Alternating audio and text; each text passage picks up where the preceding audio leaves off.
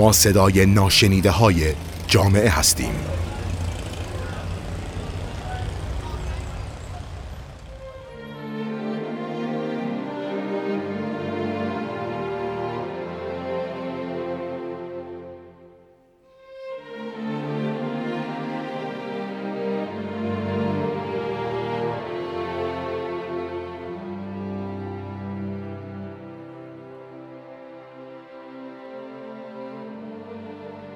سلام من مهناز سقاییان هستم و امروز قصد دارم راجع به مادران شاد و عواملی که باعث شادی یک مادر میشه حرف بزنم. در ابتدا اگر بخوام تعریفی مستقیم و خلاصه از مادر شاد به شما ارائه بدم باید بگم که یک مادر شاد زنیه که با پذیرفتن نقش مادری و حضور بچه در زندگیش حس و حال بهتری داره. روانشناسان و فعالان حقوق زنان همیشه اصرار به ایجاد شرایطی دارن که زنان رو تبدیل به مادران شاد می‌کنه. اما به وجود آوردن این عوامل به سادگی تعریفی که از مادر شاد ارائه دادم نیست شادی یک مادر ممکنه فارغ از سنت و مدرنیته، تحصیلات، نوع زندگی و جامعه محل زندگیش باشه. شاید زنی با تمام امکانات و با وجود یک شغل عالی مادر شادی نباشه اما نمی‌تونیم منکر تاثیر تک تک این موضوعات باشیم و در قسمت های آتی حتما بیشتر اونها رو بررسی می‌کنیم.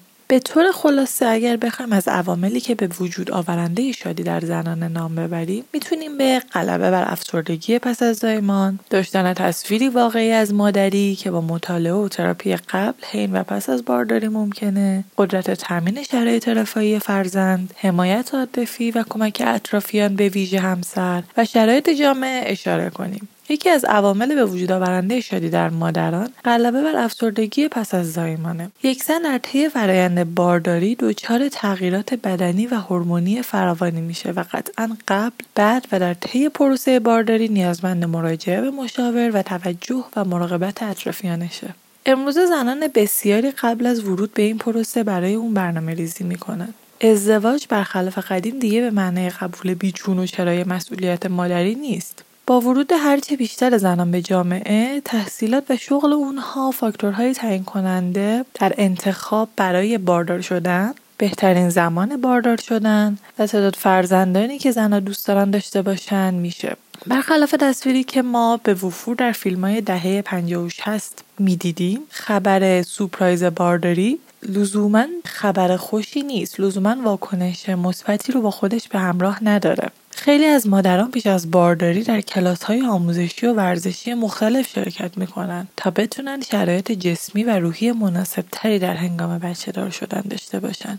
حمایت همسر و سایر اطرافیان مثل مادر بزرگ های کودک هم نقش بزرگی در از بین بردن افسردگی پس از زایمان ایفا می‌کنه. برخلاف باور عموم که اعتقاد دارن بچه نباید با پدرش تنها بمونه و این باور رو به صورت مطالب و تصاویر تنز ابراز می‌کنن پدر به عنوان والد دیگر علاوه بر عشقی که برای فرزندش داره نقش مهمی در نگهداری از اون بازی می‌کنه و باید برای ساختن یک رابطه محکم با فرزندش تلاش کنه. استرس بی تجربگی های فرزند اول فقط مختص مادر نیست بلکه پدر هم در این مسائل شریک اونه. علاوه بر اون مراقبت پدر از فرزند به مادر زمان بیشتری میده که به استراحت و امور شخصی خودش بپردازه. برای خیلی از زنان این امر که تبدیل به یک مادر تمام وقت نشوند و بتونن هنوز ارتباطشون رو با هویت خودشون قبل از مادر حفظ کنن اهمیت بالایی داره. تصویری که رسانه از مادر نشان می‌دهد خیلی مطابق با واقعیت نیست. مادران در فیلم ها و سریال ها پیام های بازرگانی و بیلبورد های تبلیغاتی همیشه زنانی زیباروی هستند که بدنشان هیچ شباهتی به زنانی که به تازگی زایمان کردن نداره. این خود عامل دیگری برای تشدید افسردگی پس از زایمانه. یک مادر پس از زایمان گاهی قادر به پذیرش بدن جدید خودش نیست. اضافه وزن، ریزش مو، استرچ مارک، کمبود ویتامین و غیره شاید در یک زن باعث بروز خشمی فروخورده نسبت به نوزادش بشه و مادر به صورت غیر ارادی اون رو مقصر تمام این مشکلات بدونه.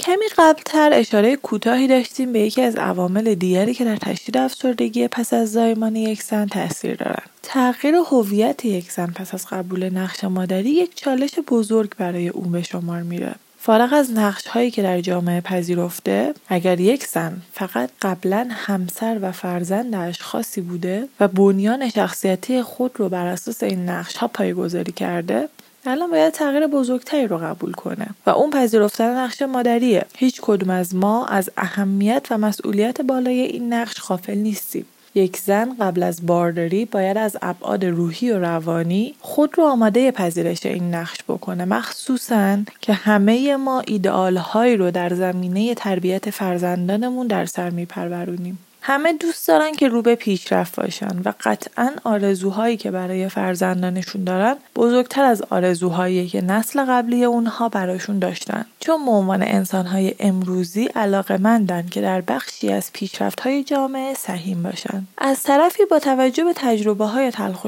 کودکی همه شاید دوست نداشته باشن این آرزوها رو به فرزندانشون القا کنن.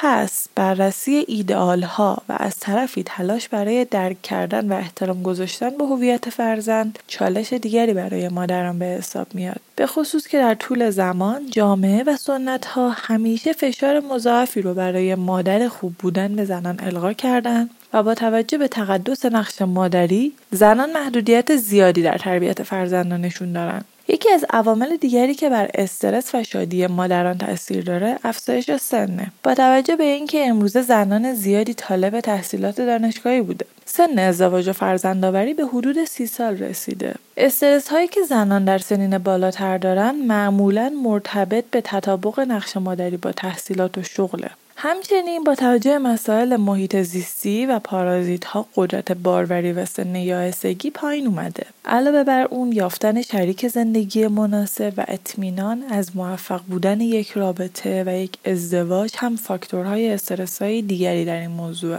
طبیعتا زنان به خاطر این مسائل مضطرب شده و ترس از این دارن که هیچ وقت نتونن باردارشن این موزل خوشبختانه با پیشرفت های علمی و پزشکی دیگه مسئله ساز نیست.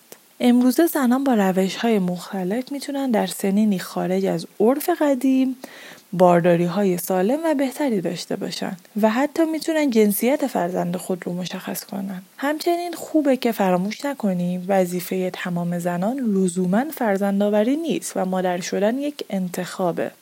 تا اینجا با هم راجع به مادری شاد صحبت کردیم. در اپیزودهای آتی راجع به مباحث مرتبط مثل مادران مجرد و تقدس مادری صحبت خواهیم کرد و این مسائل رو بیشتر باز می‌کنیم. خوشحال میشیم که از طریق راه های اعلام شده در شبکه های اجتماعی با ما در تماس باشید و نظراتتون رو به ما بگید. خدا نگهدار.